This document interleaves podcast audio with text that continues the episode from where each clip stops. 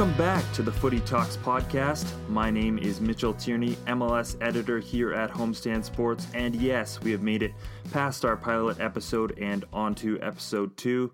Ahead on the show, we will talk Champions League, both of the CONCACAF and UEFA variety. We'll briefly discuss some Canadian men's national team news and, of course, our crazy soccer story of the week. This week also sees the show reach into its bag of co hosts and pull out Joshua Kloke of The Athletic. Uh, he's a regular on the Footy Talks live panels. Uh, you've been to all of them, haven't you, up to this point, Josh? I think so. Like, I, yeah, I think so. I remember Kevin and I talking about them, you know, back when the puck talks and the, the pitch talks were like the thing to do. Uh, mm. And yeah, they're they're they're fantastic. They're a lot of fun. Great crowds. I haven't been to a like um, a puck talks in a while, but I remember those first few footy talks were like really rambunctious compared to like other talks. So great crowds, I guess. And that's exactly what you'd expect from footy fans. Uh, so, Kloke being a real household name in the homestand sports circles and now a household name in the Toronto FC beat as well. And that's where we will start today's show. On Tuesday night, Toronto FC traveled down to Mexico and into the stadium they call the Volcano, home of Tigres. It was the second leg of the CONCACAF Champions League quarterfinal, um, which they were leading 2 1 on aggregate. And the match kind of started like you would expect. Toronto FC sat back. Um, they were holding Tigres at bay, and then they scored in uh, the 60th minute, and everything just went crazy. Um, Josh, we've had some time to a couple days now to look back at this at this game. Um, what are your thoughts on what was probably the, one of the craziest games in Toronto FC's history? It was dramatic, and I didn't give TFC like a good shot going in. Like I just thought there's there's too much quality on this Tigres side, and and you know you're you're you're playing at home in a in a stadium that is not very kind to visitors. Um, but it, this this ability on TFC's behalf to just find ways to win, which I know is one of the ultimate sports cliches, it's become true, hasn't it? I mean, you get an own goal, which is very strange, um, and you know not what you were expecting.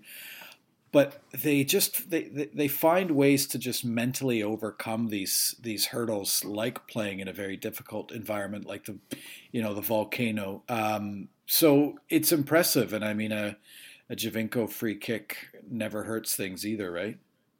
Absolutely and i, I wanted to pick up on sebastian Giovinco um, he's really had quite a great start to the season and evidently we talk about him changing as a player. He he tends to score more from free kicks now than he did from open play. Um, MLS teams seem to have figured him out a little bit last season, but he seems to really be evolving as a player this season. What did you make of him over these two legs and in this start to the MLS season where, you know, once again he's looked like a bit of a world beater for Toronto FC? Well, you're right. I mean, it's it's very difficult to defend against Giovinco because, first of all, he's he's quick and, and he's as tactically precise on the ball as, as any player, I'd argue, in North America. So one v one is he's very difficult to defend against, and and you know more often than not he beats you. And if you foul him, you know as he plays close to the box, you're you're leaving yourself liable for, you know, Sebastian Giovinco free kick. So he can come at you from a number of ways, but you know we saw him last season drift in and out of games, and and we saw him forcing shots early in the season, and he, he didn't exactly look like the Giovinco of of 2015 and 2016. These two legs, I mean, he's a big game player. He gets up for these games, and he he he understands that. Uh, you know, a, a CONCACAF uh, quarterfinal against Tigres is very different than a, a Tuesday against Minnesota United. No slag on Minnesota United, but he understands the difference and he gets up for him. And his he had legs during that second match, and he was he was very dynamic and he was very creative near you know within the box, which you don't often see. Like I said, you, you sometimes see him forcing shots, but his creativity was good and he he, he moved really really well and. I mean, he always earns these free kicks because of of how dangerous he is near the box. But you just felt like the fact that he had two and he that's a product of his movement, and it was. Um, I, I mean, it's as impressive as it always is when he's on his game, right? Absolutely. and you speak of players who are up for this tie against Tigres, and Chris Mavinga really comes to mind. I mean, usually when you talk about defenders, you know, you, you almost don't want to notice them, but definitely notice Chris Mavinga over these two legs. Some huge tackles, um, a big clearance off the line that really might have saved Toronto FC because if Tigres scores early there, you know, this game's completely different and they have all kinds of confidence and perhaps Toronto's bubble gets burst a little bit. Um, what have you made of Mavinga's start to this season? I mean, he he really seems like he's coming into his own as one of the best defenders MLS has on offer. Yeah, I mean, when you talk about Chris Mavinga, it's hard not to go back to you know his full length debut against Atlanta mm. last season, where uh, you know he he had a. It wasn't necessarily a bad game, but he was at fault uh, for Atlanta's two goals and it ends in a 2-2 draw. So it's hard not to look at, at Chris Mavinga, and, and I think that that's a game that he learned from. He's told me that he was naive going into that game, and you know, Greg Vanney has told me that that you know no player gets you know took more heat for a single game than Chris did. You know, in that Atlanta game last season. So what's impressive to me is just how he's moved on and how he's you know begun to understand MLS as a as a league and and how he's adapted and the fact that he re-signed, he re-ups in a multi-year extension, um, that shows me that that he wants into this continuing project that is TFC. But in terms of what makes him such an impressive player, it's just his ability to time these tackles so perfectly. Um, I had a chance to, uh, to speak to Chris I guess yesterday, Thursday, for a story that'll be out next week on the art of the tackle and his ability to not overthink these tackles and to not you know to not hesitate is is something that I think separates defenders that make careless tackles and those that make really precise game changing tackles. Um, so his timing is good. His movement off the ball has gotten better. Some people could blame him for that uh, that away goal that Tigres scored at BMO Field two weeks ago. But um, I mean, if you he also has the ability to move the ball really well up that flank as well, which could come into focus a little more if um, you know if if they do play a, a flat four in the back. So lots to like about Mavinga right now, and and yeah, he's he's he's proving to be one of MLS's best defenders because he doesn't play that typical MLS defender role, and you know, in a, a very physical style. He's athletic, he's pacey, and it's it's like so many players on this team. It it can be a real treat to watch, right?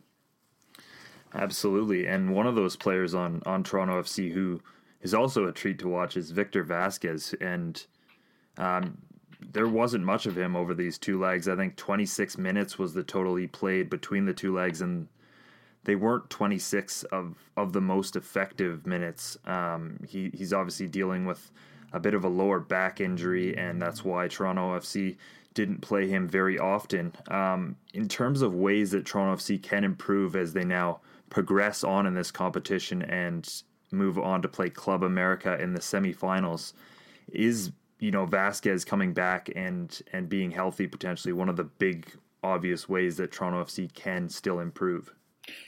Yes and no. I mean, I, have sort of shifted my thinking about Victor Vasquez lately because I think what we got out of him last year was, and by we I mean what TFC fans got out of him last year was a lot more than expected. I mean, there were times where you put you could have put him in the MVP discussion so I, I don't think it should come as a shock to anyone that we will start to see less of Victor Vasquez this year. He's not necessarily getting on in age, but he's he took a lot of knocks last year, and he doesn't like playing on turf. And he's not a player that is, you know, is is really is fast on the ball. So he, he's going to play a game that, that requires a lot of deliberate movement. Um, I don't think it's. I think you have Aketxe there, you have him in the pocket, you might want to use him as well. But I think we should get comfortable seeing a little less of Victor Vasquez. Um, and and I think again we've we've spoken at length about this team's depth. Um, when you have Jonathan Osorio and Marky Delgado playing as good as they have been, I don't think it's a big as big of a concern. You, TFC brings in Victor Vasquez last season because they needed that creative midfielder to act as the link between Michael Bradley and Giovinco and Altidore, and he did that, and they won a championship. And whatever, you know, not whatever, the financial investment that they made in Victor Vasquez, I think is has paid off because they've won that championship. So to see a little less of him, I don't think that's a concern, and I don't see the need to rush him back as well. He's the kind of player that you want to make sure is a, it, it seems far away, but you want to make sure he's good and fit for the playoffs. You want to make sure he's good and fit, you know, for those uh, those late round Canadian Championship games. Um, I think you've seen enough from Delgado and Osorio so far to, to, to, say let's keep going back to them if we need to.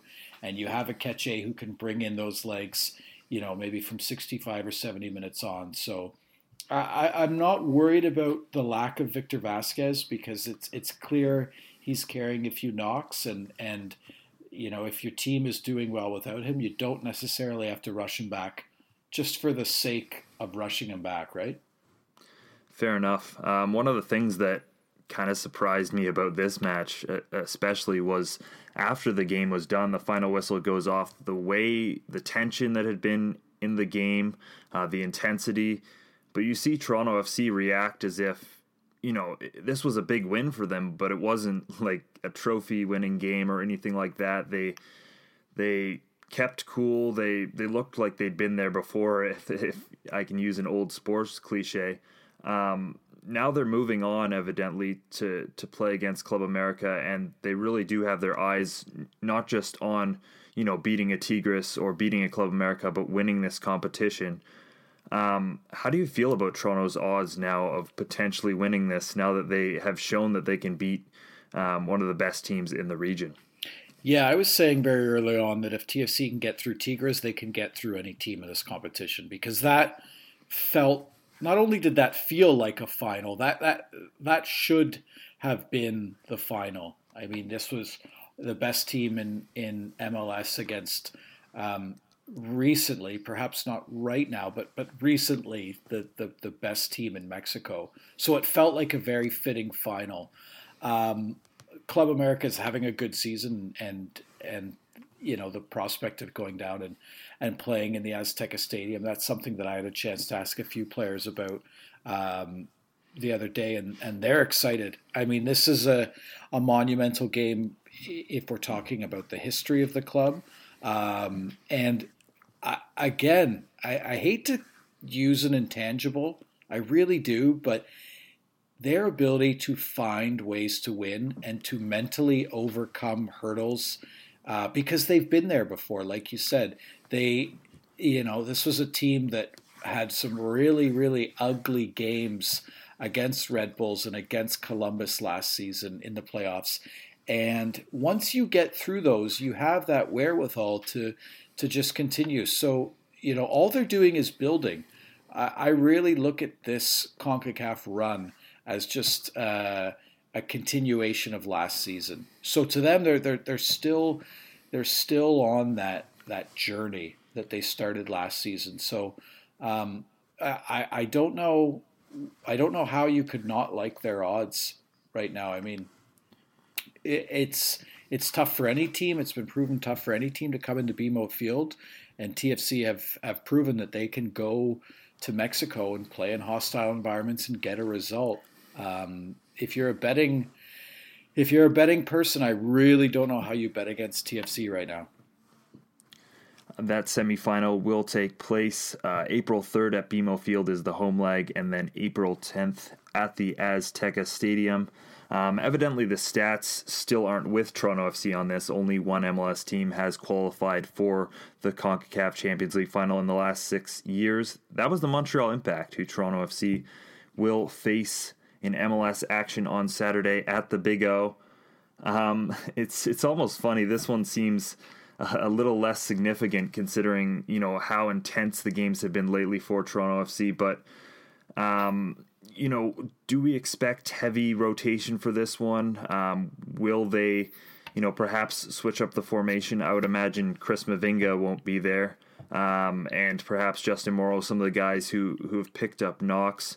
Um, what what can we expect from this match from a Toronto FC perspective? Well, as of yesterday, uh, Greg Vanney listed Justin Morrow as as day to day, and and still not sure. He listed Mavinga as you know probable and available mm. selection for selection. So I expect to see Chris in there.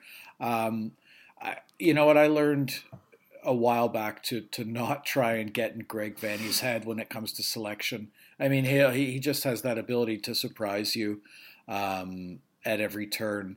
But all that being said. Uh, Jozy Altidore looked like he was kind of moving in quicksand in the second half of that uh, second leg. So you you you know you add in the turf, uh, which Tosaint Ricketts is not a fan of, uh, as been proven. Um, so I, I I don't expect uh, I don't expect Altidore to play. I, I you know perhaps you even give Giovinco a rest and. That's probably a pretty strange looking um, you know that's that's probably pretty strange up top to to to not see Altidore and Giovinco there, but you know.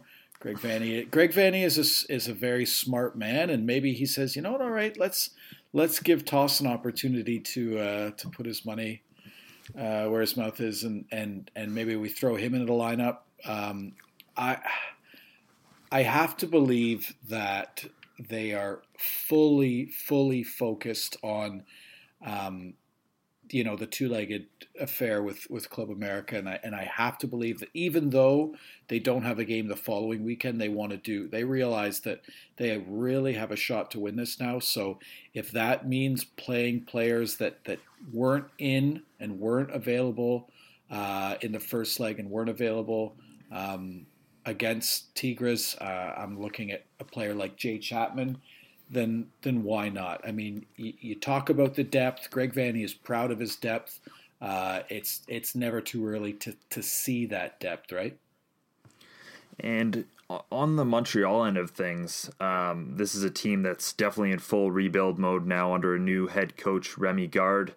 Um, I've I've been able to watch their first two games of the season, and you know it's the same old problem. Set pieces have been driving them nuts so far. They they have started both games um, and gotten themselves into early trouble, uh, but they've been able to make games of it. There's definitely some talent on this Montreal team. What can we expect from the home side on Saturday? Well, you're probably going to expect um, uh, a fed up home side, given Toss's comments. Um, for those unaware, uh, at training on Thursday Tosaint Ricketts, TFC forward was asked about playing at the Big O, and and you know to start, Drew Moor was very diplomatic. I think the most controversial thing he said was that it had a funny smell, and and Ricketts doubles down by you know saying it's a garbage place to play, uh, and he's probably referring to the turf and and the, the setup of the whole stadium. I know that angered a lot of Impact fans, so you're probably going to get a, a, a hostile reception, and you're also going to get a pretty desperate uh, Impact side that know that TFC have been playing these midweek games and know that you might not have your your your, your best eleven out there. Uh, when you start the season as the Impact have, when they haven't, like you said, they haven't been doing very well at all on set pieces. Um, teams hit a desperation point where they, you know, they just stop and say enough is enough, um, and we have to, you know, we have to channel our inner TFC, I guess, and do whatever it takes to win. So I expect to see a very feisty impact side. I expect to see a lot out of Raheem Edwards. I think the sting of of not being protected in the expansion draft is still with him. He scored a really, really pretty goal the other weekend, and and I think uh, he's a player that that um, I rate, you know, very highly, and I know a lot of other people do. So I think he wants to be that type of player that that can prove, you know, to those who are watching that that he was probably passed over uh, unfairly. It's a game that's on national television as well, which generally brings out. Um, well, it, it, should bring out the best in players. So I'm expecting a, a, a, bit of a feisty affair on, on Saturday. Yeah, that's fair enough. As you said, the Impact will definitely want to win this one. Um, now, multiple players from both the Impact and Toronto FC um, have been called up for the Canadian men's national team. Um, they're playing New Zealand uh, in Spain on March the 24th, um, in a friendly, of course and uh, they announced their roster this week. Uh, it was there were some surprises for me at least. I I thought Atiba Hutchinson was done to be honest. Um, he came back, of course, for a friendly against Jamaica, but wasn't at the Gold Cup. Seemed to be on his way out, but he is back in for this game. Obviously, doesn't have to travel too far for it. Um, the other big name for me was Liam Millar, um, a young Canadian playing for Liverpool's system. Uh, had a really great, or he's had a really great year um, for Liverpool. Um, Liverpool's youth teams. He's been up to the U23 team recently and doing quite well there. Um, there's a bit of old guard on this team and and a bit of new guard. What were your, what are your thoughts, Josh, on on the roster? Well, what I love um, is that you know the three players that are getting their first appearance are all 20 years or younger. Um, I'm a big proponent. You're going to hear a lot from me this year um, about playing your kids. I'm fully on side with hashtag play your kids, and I think, and I think, uh, I think if John Herdman wants to use this game to his full advantage, he should be getting, he should be giving Cornelius, Godinho, and Millar minutes. Um, I don't, I, I wouldn't be surprised for Hutchinson to either not play or or, or not start.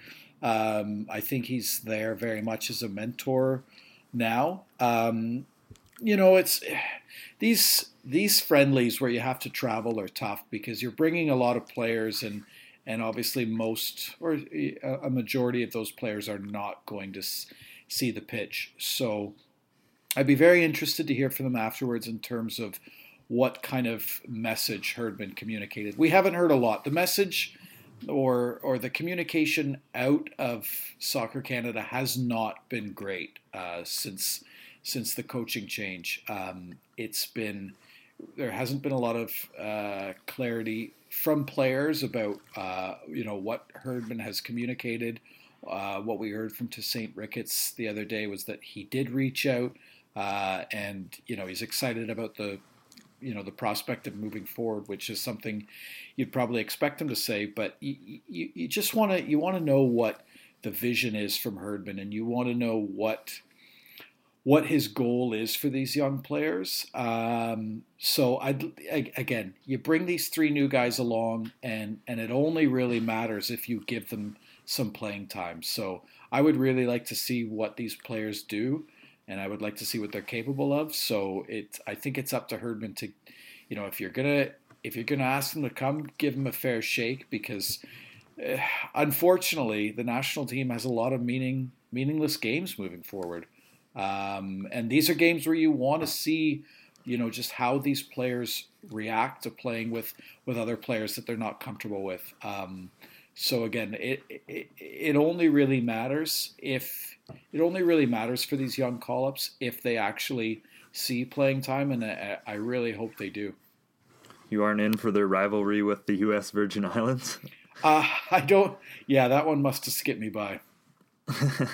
yeah, that that should be quite interesting considering uh, St. Lucia handed them a 14 0 result quite recently. So that might get a little ugly. But another chance, perhaps, to to play your kids in all of those um, upcoming Nations League games. And evidently, this is something Herdman uh, has been known to do with on the women's side of things. He integrated a lot of younger players during his time, and it would be great to see um, some of these younger guys and some of the promising up and coming players um, on the Canadian men's side uh, get involved in, in these games. As you said, they they don't have meaningful, uh, particularly meaningful games uh, for a while now. So might as well get the next generation uh, up and coming. Let's move on to Champions League now. Um, the other Champions League, UEFA. Um, the the round of 16 wrapped up this week, um, and all kinds of very interesting ties in this one. Um, this week was was Barcelona Chelsea. Uh, Barcelona, I mean, it wasn't dominant, but the especially in that second leg, it never really looked in doubt. Um, they won four one on aggregate. Evidently, with the the way that Messi's playing this year, do you think that they're the favorites now going forward? Well, aren't they always? I mean, uh, I, I, I still think that the Champions League is Real Madrid's territory and we know that they haven't, you know, played their best in the league. Um, it, it's again, uh, I, I'm I'm kind of I'm not saying anything uh, revolutionary here, but any team that has Messi has a chance to go all the way. Um, but I, I, don't consider them the favorites just yet. Uh, when you look at these quarterfinal matchups, there are some really, really juicy matchups. Um, and I think I still think Real Madrid, given how well Ronaldo plays in the Champions League, and that that that pains me to say. That really does pain me to say. But given how well he plays, given how this team is structured for Champions League games, like it, it for me, it's tough to not call uh, Madrid the favorites right now. That's fair enough. You can never really bet against Real Madrid in the Champions League. Um, now, on the English side of things, um, Chelsea, of course, losing uh, 4 uh, 1, and Manchester United in a bit of a shock result, falling 2 1 to Sevilla. Uh, there were five English teams coming into this round. Uh, now, with the draw coming out and Liverpool playing City, there will only be one by the time we reach the semi final round. So, uh, once again, a bit disappointing from the Premier League in, in this competition. Um, they haven't been to a final, of course, in the in the last five finals. They're the only one of the big four leagues that haven't made it there. What what continues to go wrong for for England in this competition, or for English clubs rather in this competition? Because um, really, when you looked at these these five teams on paper and and the draws that they had, you would expect more of them to have gotten through. Yeah, well, perhaps that's the problem. Is that you know they they they might be underestimating opponents. Um, I, I, think it's tough to kind of generalize uh, an entire country's worth of teams, considering these are very different clubs. When you look at United, I mean, everybody's going to want to pile on Mourinho and and the fact that he did play cautiously, but uh, it, it's very tough to kind of isolate why English teams can't go through and go deep in these competitions. I think it's it's just a matter of of, and this is kind of similar to what TFC is going through. You know, you, you have to get there, and you have to do it once to realize. Not once, but it, recently, you have to do it, and then you have to learn from that and say, well, what, you know, can we get over this hurdle? You almost have to convince yourself as a club that it's it's possible. And I wonder if that's kind of lacking right now uh, with a few English sides. I mean, I'm I'm not going to write off Man City at all. We're talking about English clubs struggling. I still think there's uh, there's so much quality within Man City that they could go all the way, and and I really don't. I wouldn't want to play them in the semifinals. I mean, once you hit the semis, I don't know really who you'd want to play. um, but no, I, I, think it's just a matter of of uh, you know an English club kind of getting over the hump and getting into uh, the semifinals and and and going a bit deeper than expected. Um, but I, I, right now, I, I, I can't see anything across the board that kind of unites the reason why these English clubs are struggling. I don't know. Can you? Um, no, I think as you said, there's there's um, so so much different between all of these teams. Uh, the one thing I would point to is perhaps, and, and everyone points to this, but perhaps just how competitive the English league is comparatively in terms of you know having a distinct top six, and there's so many tough tough league games there. Yeah. Um, that perhaps that starts to wear them down. Um, but I think the big the big thing, as you said, is that uh, not being there before in in, in some senses. Um, you know, teams like City, teams like Tottenham, they haven't gotten that far in this competition before, so they're just learning um, how to find their feet in these competitions, in these two leg ties that clubs like Real Madrid or Barcelona or Bayern uh, have so much experience in winning, and that experience ultimately shines through. Um, now, there were two other uh, games, of course, in this week that we'll briefly mention. Uh, Roma gets through 2 2 on aggregate. Uh, they won 1 0 in that second leg, beating Shakhtar Donetsk. Um, the highlight of that one, uh, Ball Boy being shoved over the advertising boards, which was quite entertaining, but um, otherwise it was a, a fairly drab 1 0 match. Um, and then Bayern just pretty much demolishing, or de- demolishing rather, uh, Besiktas. Um, the only exciting thing there was that cat that found its way onto the field. Um, Besiktas has, has since been fined for that incident. Um, I want to bring up Besiktas because they are involved in, in my selection for the game of the week. Um, each week on this show, we'll look at a game that uh, we think Footy Talks listeners should watch.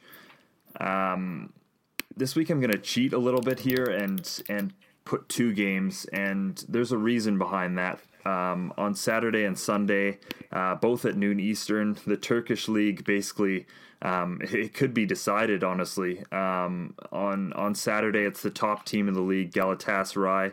Uh, they're on 53 points against Fenerbahce, who are in fourth on 47 points. Um, they call this the eternal rivalry. Um, you should really Google pictures and videos from this because it's insane. Fans at training have already um, started, or they were lighting flares this week, literally at training, not even at the match yet. Um, so that's how insane this this rivalry is. And then um, Besiktas, they're in second place right now, and they're taking on Istanbul Başakşehir. Um, and they're in second and third respectively on 50 points. So all of the top four are playing and you know that that's really going to be entertaining. Uh, of course, Canadians Atiba Hutchinson and Cyle Larin play for Besiktas, although in Larin's case, play might be a little bit generous um, at the moment. Josh, do you have a pick for a, a, game you think Footy Talks listeners should be listening or should be watching rather this week?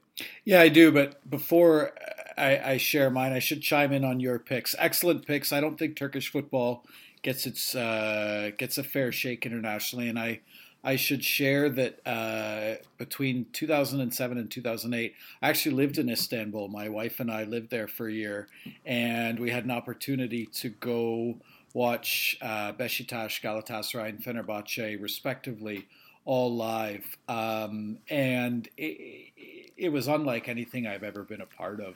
Um, each club, Beşiktaş has since moved into a new stadium, but each club had a very distinctly, or you know, very distinct feel. Galatasaray, in particular, I remember we uh, we showed up uh, a, probably about an hour before kickoff and tried to get tickets, and the only tickets that they had left uh, were in the south end. Um, I believe it was in the south, maybe the north end. And the, the person selling us the tickets, the guy selling us the tickets, he kind of gave us this this long-winded speech in Turkish, and we obviously had no real idea what he was saying, but it was clear there was a lot of concern on his end. And you know, my wife and I and two of our friends, we said, yeah, okay, and that the tickets were actually quite cheap, all things considered. We said, okay, we're in, we're we're going to this match, and it didn't take me long, at least, to kind of realized we were in the ultras section, um, and I kind of I kind of shared this with my wife, and and she said, "Oh yeah, it'll be fun, great atmosphere." And I said, "No." Like we're in the ultras section, uh, and and I had very little time to explain what that meant. We took our seats and and for the first 45 minutes you, you don't sit obviously you just stand mm-hmm. and we had no choice but to stand and it was a very strange surreal experience they were actually playing um, you pronounced it better than i did istanbul Biyakashar. Anyway, they and they were they went down one 0 at half and uh, in Galatasaray, and it was it was it, it, it got it got crazy. I've never heard that kind of you know that that kind of fever pitch from fans. They got so angry, and I remember at halftime you hear that whistle at half, and I said, "Oh, great! Forty-five minutes standing. I could use a break." And I turned around, and the guy that was standing behind me had kicked my plastic seat in half. So I had so I had nowhere to sit. He he was stomping in anger, and so I had literally no seat beneath me. So I, I you know, you, you, stand through halftime as well. So um, anyway, really and just really uh, in, incredible stuff there. People care so much about football, and I and I don't think people understand how deeply rooted football is um, in Turkish culture and and the fact that they have three you know world class teams there in Istanbul is something as well.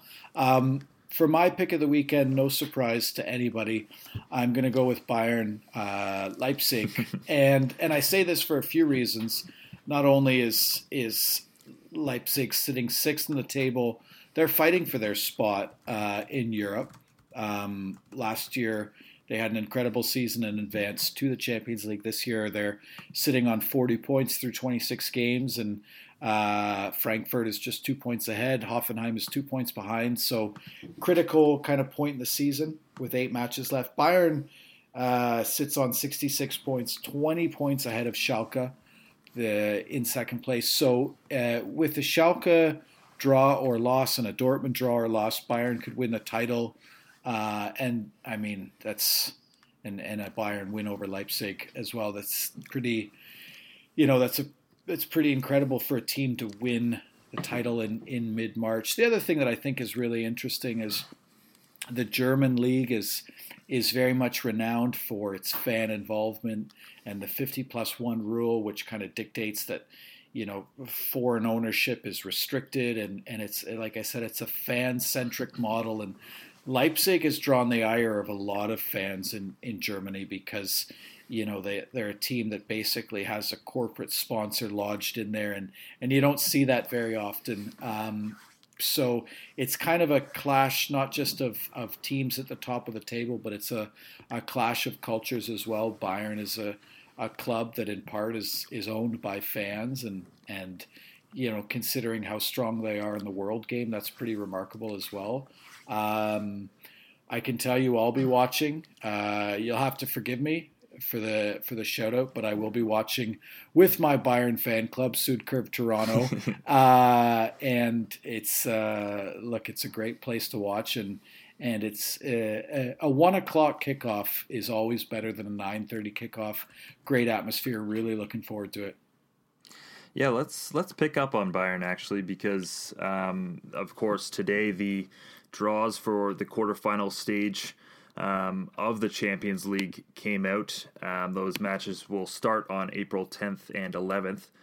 Um, and Bayern, of course, they, they drew Sevilla. Um, and while Sevilla, they, they do actually have a lot of European success. Um, three of the last four uh, Europa League trophies they have won. Uh, they also made the Copa del Rey final this year, so they know how to win in, in cup competitions, evidently. Um, but at the same time, I'd have to imagine, you know, you must be pretty comfortable with this in terms of who you potentially could have drawn um, in this round. Uh, you know what? I'm not, and I say no. that because I say that because uh, Bayern have a long history of losing to Spanish clubs, mm. and and y- you go back in our recent history. Last year in the quarters uh, to Real Madrid, uh, the year before against uh, Atletico. I mean, it's it, it's it's scary. It, it, it really is. There's something about the completely different styles of play, I suppose, uh, between these Spanish clubs and the and and what Bayern tries to do. Um, so, I mean, yeah, would you have preferred Sevilla over Barcelona and Sevilla over Real Madrid? Of course, but I've learned to not take any Spanish club lightly moving forward, and I can assure you that that other Bayern fans likely feel the same way. I I, I would have preferred a a Man City or a Liverpool, and I think that's just the years and years of of just uh, treating Arsenal as a as a plaything in in the Champions League. Uh, City is obviously very dangerous, but um, yeah, Spanish clubs. I'm not. Uh, I'm not. Uh, they're, they're no pushover. I'll say that. Yeah, that's that's definitely an interesting perspective. I, I, think the stat is five straight losses for Bayern in Spain. So um, maybe while on paper, you know, this is of course Sevilla's first uh, Champions League quarterfinal, I believe. So um, you know they look like the underdog, but there there is something about Spain and Bayern that doesn't go well. Um, moving on, um, the I guess kind of David and Goliath battle of this one is Roma uh, against Barcelona. Obviously, Roma do have some European success to their name as well, but they aren't having a great season in Serie A. Um, is there, you know, is there any way you see Roma getting by Barcelona? No, again, not not if you not if Messi is is is playing at his best. He's a game changer. Um, obviously, that Barcelona side is is loaded with quality, but um, the, you know I have a few uh, friends of mine that are Chelsea fans, and and you know we all kind of came to the same conclusion. If you you're playing against a team that has you know the best in the world, arguably the best ever, uh, there's you know there's there's there's really not much you can do do there. So uh, no, I, I, I don't give Roma uh, much of a chance at all here which means they'll probably win this, um, considering we wrote we both wrote them off a little bit. But right. um, now moving on to, I guess, the more intriguing end, which uh, we'll start with Juventus Real Madrid. Of course, the rematch of last year's final. Real came out on top, four one there.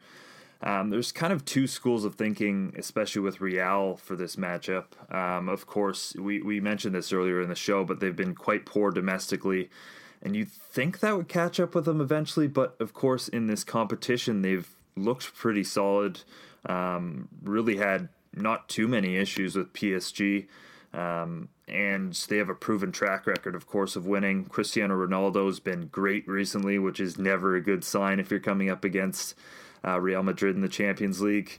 Um, you know, do, do you see them? You, you said earlier you see them as the favorite to to go all the way, perhaps. Well, not perhaps. I see them the favorite to to win, and and if Bayern should draw them in the semifinals, I'd I'd uh, I'd get mighty mighty worried. Um, yeah, with, with, all due respect to Juve, I, I just think again you have you have arguably uh, you know one of the best Champions League performers of all time in Ronaldo. You know, very playing very very well lately.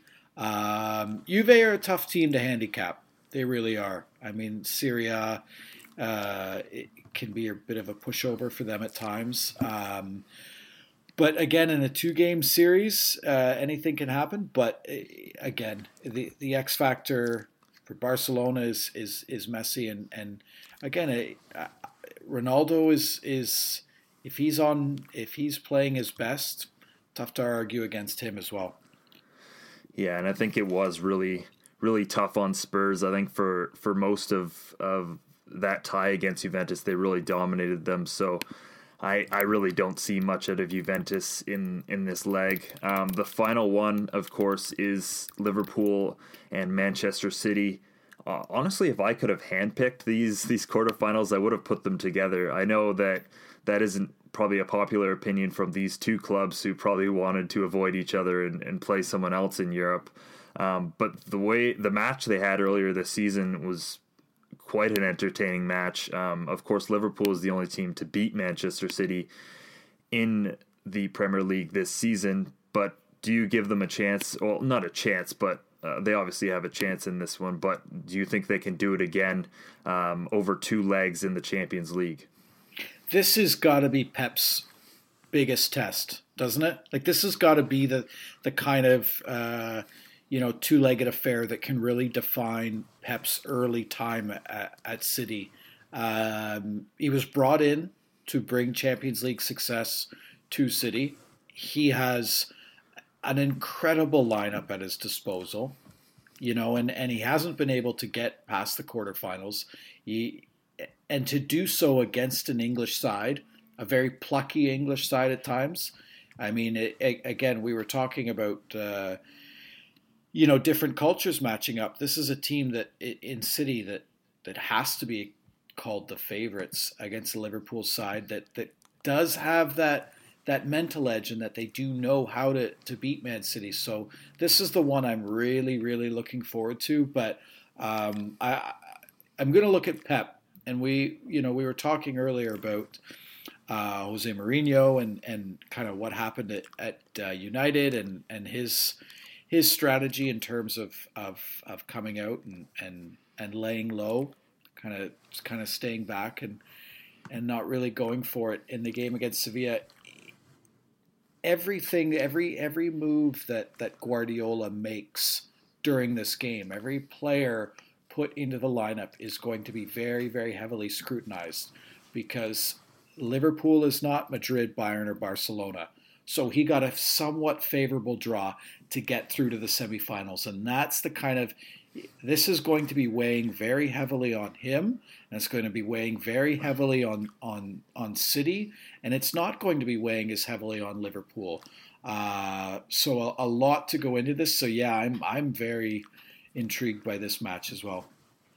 Yeah, and Liverpool they have looked great in this competition. I mean, evidently they haven't been playing very tough teams um, up to this stage, but uh, they have been scoring for fun at, uh, to this point. So definitely going to be quite a matchup there. Um, let's move on to our final segment. Uh, we call this the crazy soccer story of the week. There's always seems to be something wild going on in, in the soccer world, and this week pitch invasions seem to be um, the theme across the soccer world. Of course, West Ham uh, made a lot of headlines for theirs, and just really not great scenes there. Um, but the craziest one was actually comes out of the Greek league, where uh, a disallowed goal for PAOK Salonika um, saw their owner take to the pitch with a gun. Now, when I first saw this headline, I thought it would be a little more exciting. I kind of thought, you know, there'd be some crazy, uh, like Robert De Niro type situation where he was holding a gun to the ref. He really just had it strapped to his side, but uh, nonetheless, that's you know not a great look. And um, the league itself has actually been suspended as a result of this. Uh, the referee did eventually allow the goal that, that was disallowed, um, which which caused the owner to to go on the pitch. Um, I, I, think I would too in, in that scenario. You know, when you've got a crazy, uh, at least looking crazy owner um, coming on the field. So definitely quite an interesting story there, and um, hopefully the Greek league will get back and running soon with you know the proper um, the proper suspension or whatever put in place for this owner. Um, speaking of being angry at, at goals scored, Josh, is there a moment you can remember where um, maybe not quite this this angry, but um, you were quite frustrated with a goal scored in a soccer game? Well, yeah, you, you know, I I was not a goal scorer in my day. I was I was more of a setup man, uh, and I don't remember too many goals uh, of my own being disallowed. But in the past few years, I've I've started coaching uh, a U15 side, and uh, I, I, I understand that that refs are there to do a job, but but I'm the kind of guy that's always in a ref's ear, uh, perhaps to gain that advantage.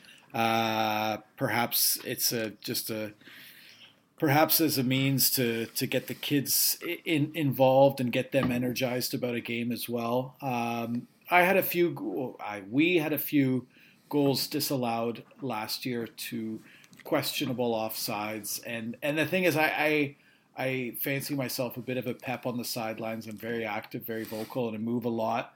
And I, I I've taken to sprinting up and down the sidelines if there's ever an absent, uh, you know, lines person. So I, I try to put myself in a good place to call offsides or to at least offer referees uh, friendly advice on whether or not it was or was not offside. Um, so yeah, I get I get pretty vocal about uh, calls that are disallowed or or you know calls that are offside and perhaps uh, have not. So Uh, perhaps much to the chagrin of these referees that are, are there to just, you know, maybe have a nice evening out in the sun. But uh, yeah, I, I, I, take these probably a little too seriously than I should. But the, the game does funny things to people, right?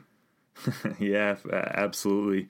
Um, for me, uh, it would be when I was in high school. Um, we lost a game 21 0 um, so any of the goals past the fifth goal at that point were probably the angriest I've ever been. It was it was brutal. We were playing the Ontario champions and, and really didn't deserve to be on the same pitch as them and just ugly. They had a whole they had like three squads worth of players and were just kept rotating them and kept scoring. You you'd think the coaches would tell them to stop at some point, but they never did. So that result will probably go down in uh, Kitchener High School soccer history as one of the most lopsided results. But um, yeah, certainly not a fun part or fun game to be um, a part of on the losing end. That's for sure. Um, and that brings us to the conclusion of our show. Thanks again, Josh, for for doing this. Um, where can the listeners find your work and uh, anything you're working on right now that you'd like to highlight? Uh, yeah, you can find me at theathletic.com slash Toronto. I'll be on TFC all summer uh, and taking more of a national look at, at uh, the other MLS teams and the women's and men's team as well. Um, obviously, we have, you know, a big game, like you mentioned, Impact TFC this weekend. I've got a few features coming out next week, including one on, on the art of tackling, the art of slide tackling that I'm really looking forward to. Uh, and again, if, if anybody hasn't checked out The Athletic yet, uh, great site, a lot of in depth stuff there, so you should give it a look. Absolutely. Um, and listeners, before you go, just a quick reminder May 3rd at the Rivoli is Footy Talks 5. Head over to homestandsports.com to pick up your tickets. I'm Mitchell Tierney, and on behalf of the Footy Talks podcast, have a great week, everyone.